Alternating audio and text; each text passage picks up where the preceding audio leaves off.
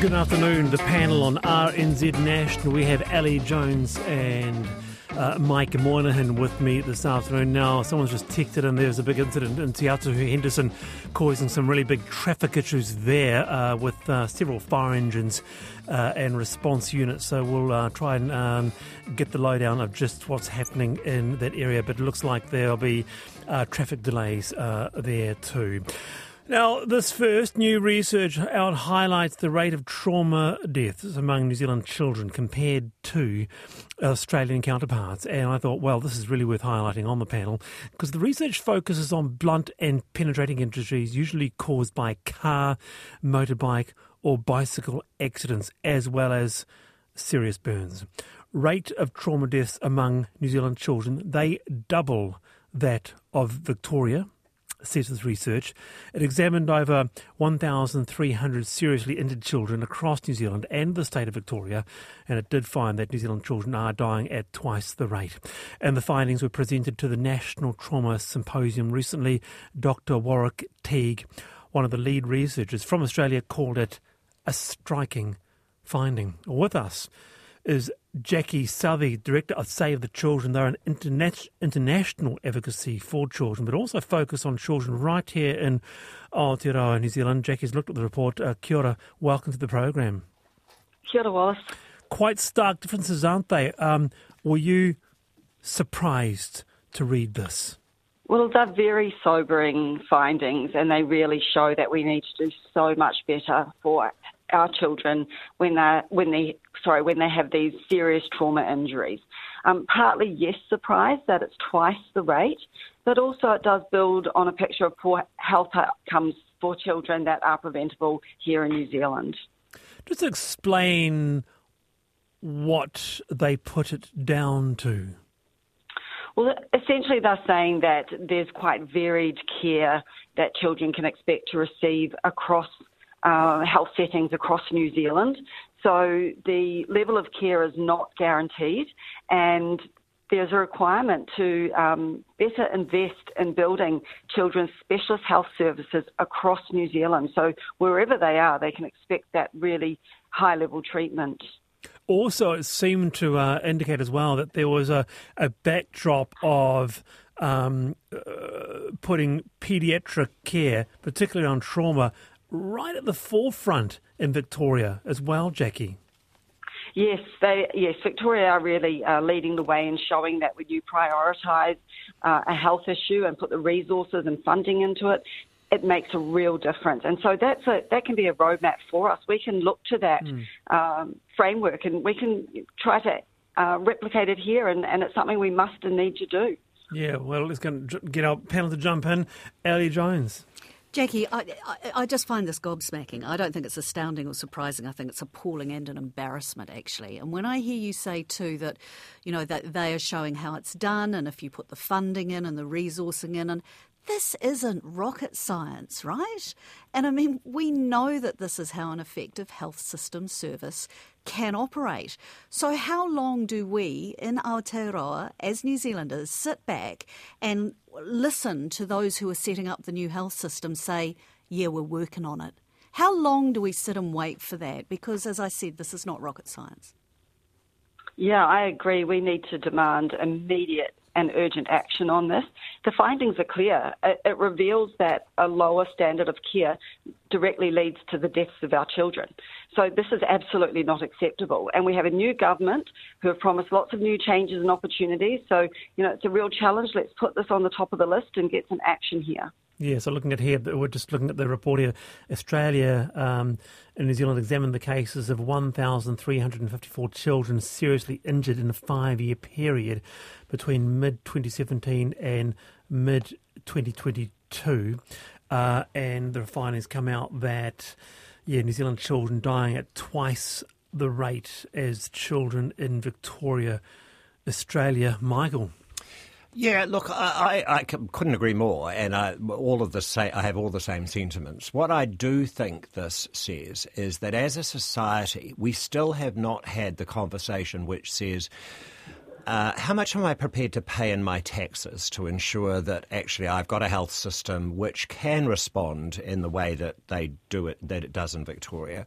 Um, what are my, what, what, where do we get a coherent perspective? Because I agree that we should be demanding it of Te Ora. I completely agree I personally believe that the, the process to amalgam, you know, to create the amalgamation across the health service in a country this small was a good idea. I also know that it's in train and it hasn't landed on everything.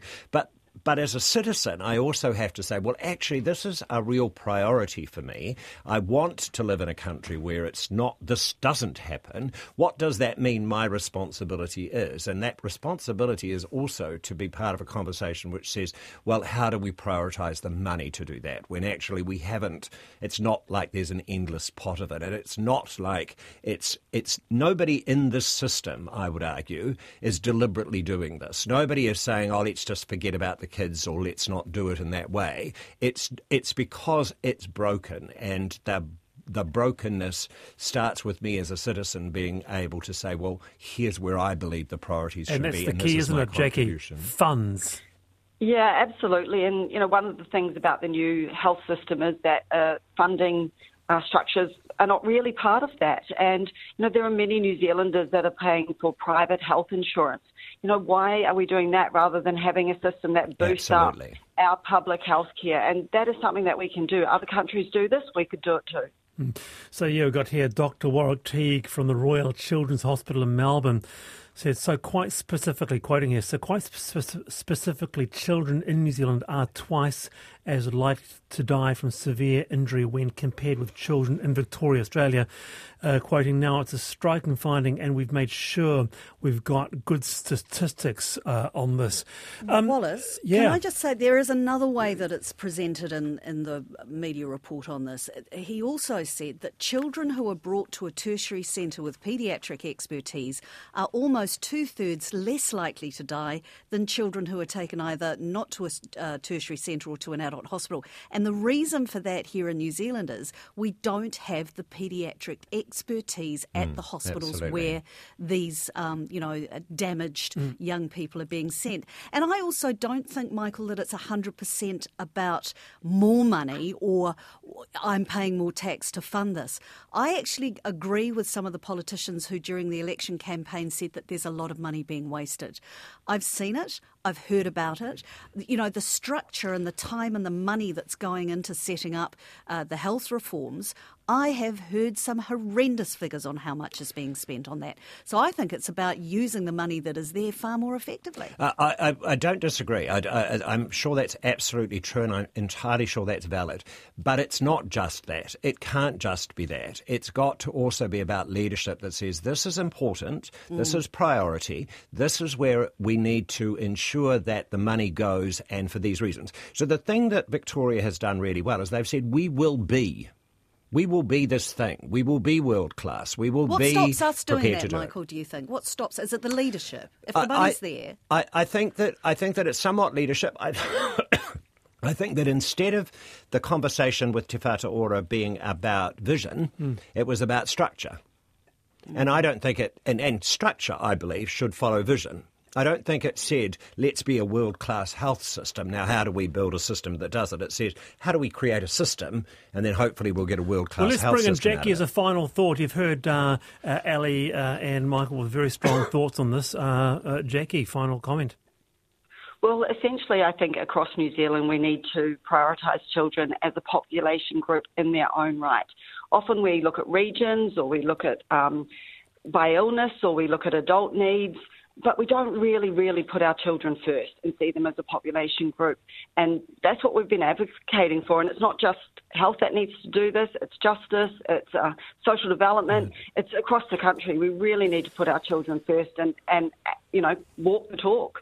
Well, kia ora, Jackie. It's appreciate, appreciate you being on the panel this afternoon uh, to highlight this uh, your very important report. That's Jackie Southey, Director of Save uh, the Children. There's new research out highlighting the rate of trauma deaths among New Zealand children um, twice. Uh, rate of trauma deaths among New Zealand kids double that of Victoria. 18 past four, the panel. We've already had a bit of response to this one. Society changes, so too does the nature of how we farewell our loved ones. And uh, do you know how you would like to be sent off? What will be on your headstone? If you have one, quite a big response actually on this. Um, popular New Zealand TV show The Casketeers, they've given us a glimpse, haven't they, into the funeral industry as well as one with a Maori and Pacifica lens. A funeral industry trends report just released has given us a snapshot into changing times. It's put out by the Funeral Directors Association of New Zealand. Uh, a couple of findings here. The average cost of a burial in a council cemetery has increased to $4,315. The average cremation cost just over a grand. With us as Chief Executive of the Funeral Directors Association, Gillian Boys. Gillian, welcome to the program. Thanks very much, Wallace.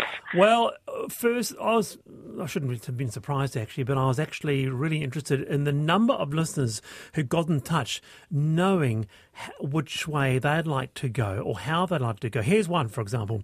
My grandfather was headmaster of Feilding Agricultural High School.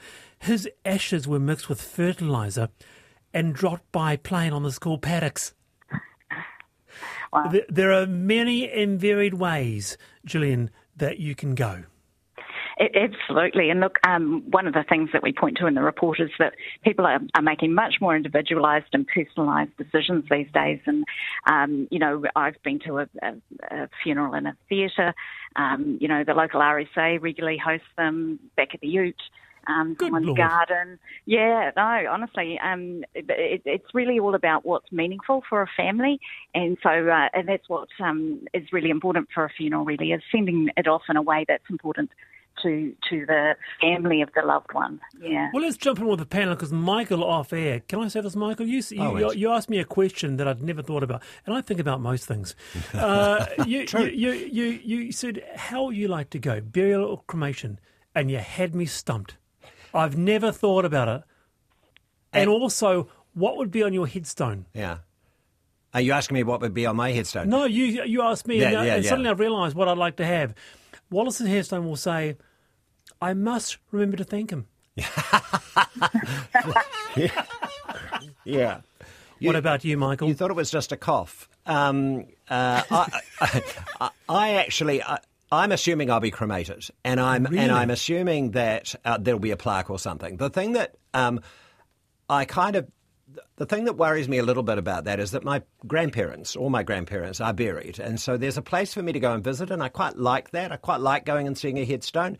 I don't think I'll have one for myself, but I do quite like the notion of standing in a quiet field and, and, and looking at um, somebody who meant something to me in my life and, and knowing that they're, that they're there in the ground.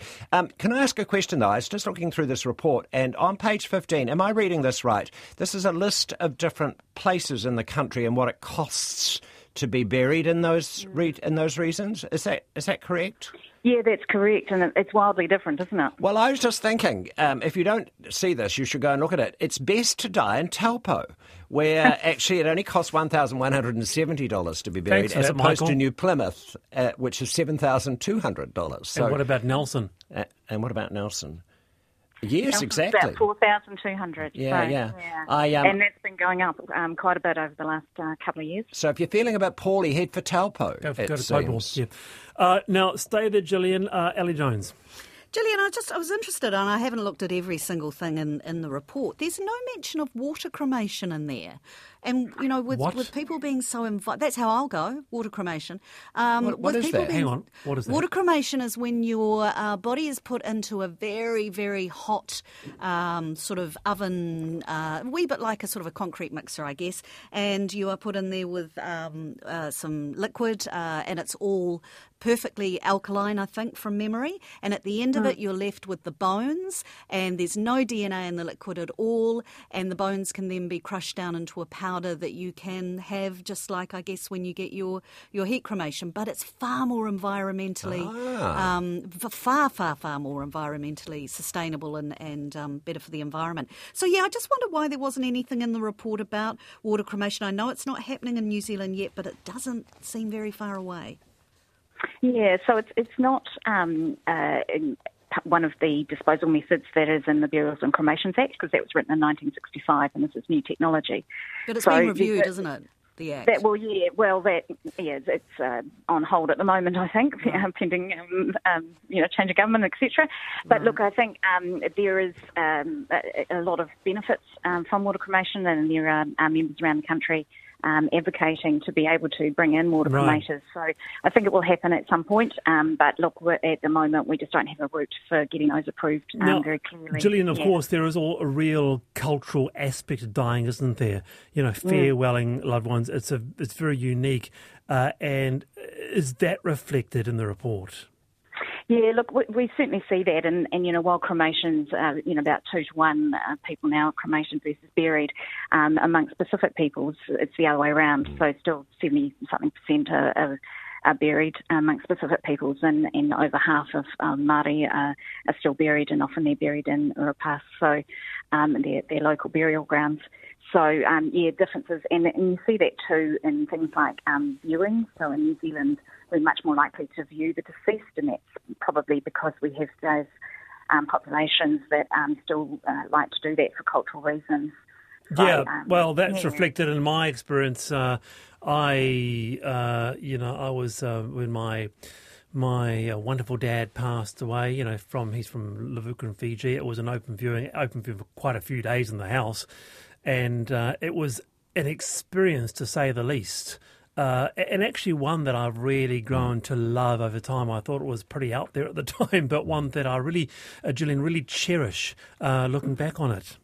Mm-hmm. And look, so important for families, and and you know you do have a bit of a mentality with some people now saying, "Oh, just put me in a box and burn me," um, and you you know the the academic research certainly shows that um, the, the process of grieving is made so much easier when you can do some of those rituals. And is that a fact?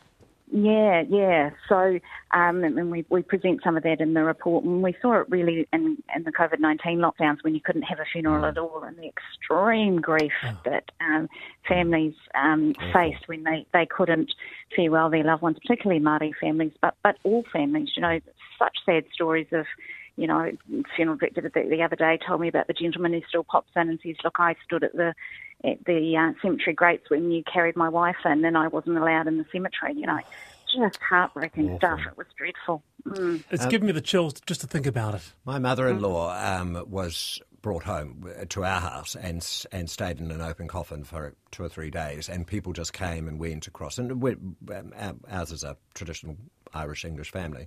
Um, and I would, if I could choose anything, I would want something like that. It was just the fact that it was your way to say goodbye.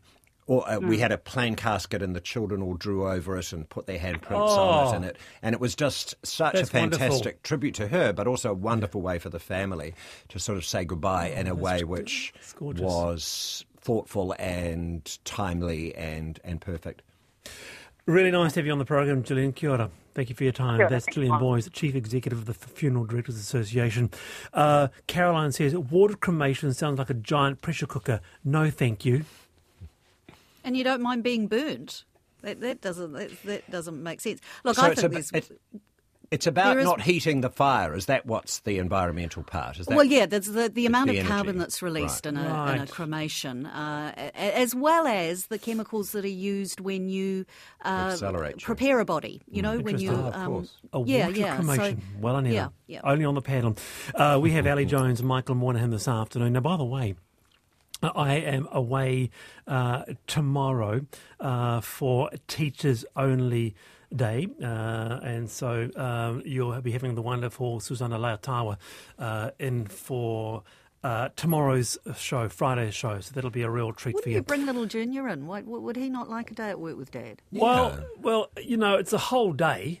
It is a yeah, whole true, day. True. You know, it's not just. Uh, you're not there for an hour, just so an and, hour, you? And you get to have a whole day with your son. It's a fan, just for two of you. It's a fantastic. No, that's, being facetious. That's exactly. We're, we're going to go and go to the museum. Excellent. And see the dinosaurs. Excellent. So it's a, it's a bit of a. Um, uh, is the, is the Egyptian one still on at the moment? Yes, it is. We've already seen it. It's fantastic. but You'll love it. to this, my producer Sally put me onto this. Is there a case to be made for a cup of tea? To be a nominal cost at a cafe. Why must we be charged, say, four bucks fifty for a tea bag and hot water. And I saw this and I said, tick. Hmm. Absolutely. That is a general sentiment by Luke Turner, writing in The Guardian, who said that you don't have to be a retail analyst to work out that a bulk bought tea bag, a cup and a squirt of hot water costs next to nothing, and said that as with so many aspects of our lives during the cost of living crisis, there's a sense that, hey, we've been taken for a ride. And I just wanted to go around the panel on this. Say, Ali, you, you're in Christchurch there, you go for a nice date scone at 10 in the morning, and you go, Well, I want something, and I, and I don't feel like a coffee, I just want a cup of tea. So you get a tea bag and hot water, and that's four bucks.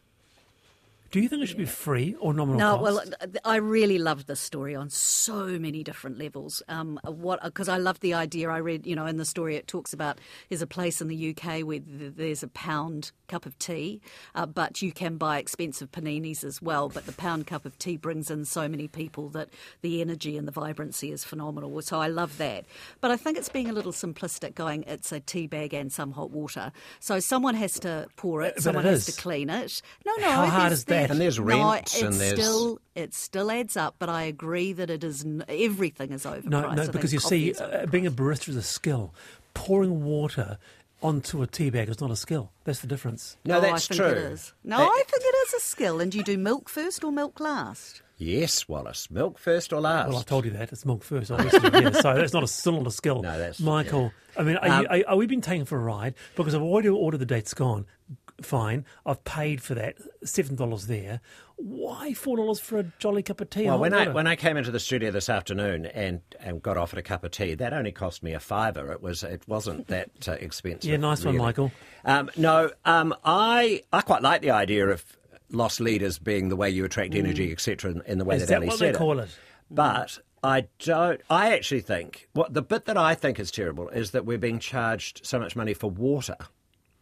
You see, I think a cup of tea does have a range of things attached to it, whether you believe it or not. Um, there is some skill, and at least there's skill in making sure the water is in, inside the cup rather than you know kind of all over the saucer or something of that sort. But the um, but but what I think is the inalienable right to drink water. And for that to cost $5 for a bottle just seems to me to be outrageous. So I'm less exercised about a cup of tea, which is my choice, and a little more exercised about why don't we have more public fountains where I can have free water, Good or point. Uh, why, is it, why isn't a bottle in a, in a cafe a dollar? I, I, I still don't get because Luke goes on to say that he grew up in Me- Methodist Church Hall, as did I. With an urn. Yeah, where there was always a tea urn emitting steam twenty four seven in the corner. You Ah, know, and, and there'd be a dish to toss a, toss a few coins. And so, what about that? You go to your your, your local hipster cafe, and you've got a coin dish, and if you want a cup of tea, it t- costs a two dollar coin. See, recollec- that's service. My recollection of those earned teas where they were stewed, nasty Yeah, uh, exactly. stuff you would. You put, if you put your spoon in, you wouldn't get the metal back. It was um, it was Helping awful. pay the rent in the cafe too. You know, it's not just a cup of tea. It's not just a bag and some hot water. I think we need to understand that. There's the string. You've got the string. no, no. I'm And- not meaning that. I mean the rent and the staff and the, Just, uh, light. bu- and the buy something power. else. You know, make sure that you, you, you up your price the date's gone. Anyway, uh, what do you think? I think that it should be a loss leader. You go to a cafe and they bring you in with a free cuppa. Uh, you text two one zero one. You are on the panel. RNZ National. We have Mike Moynahan and uh, Ali Jones with us.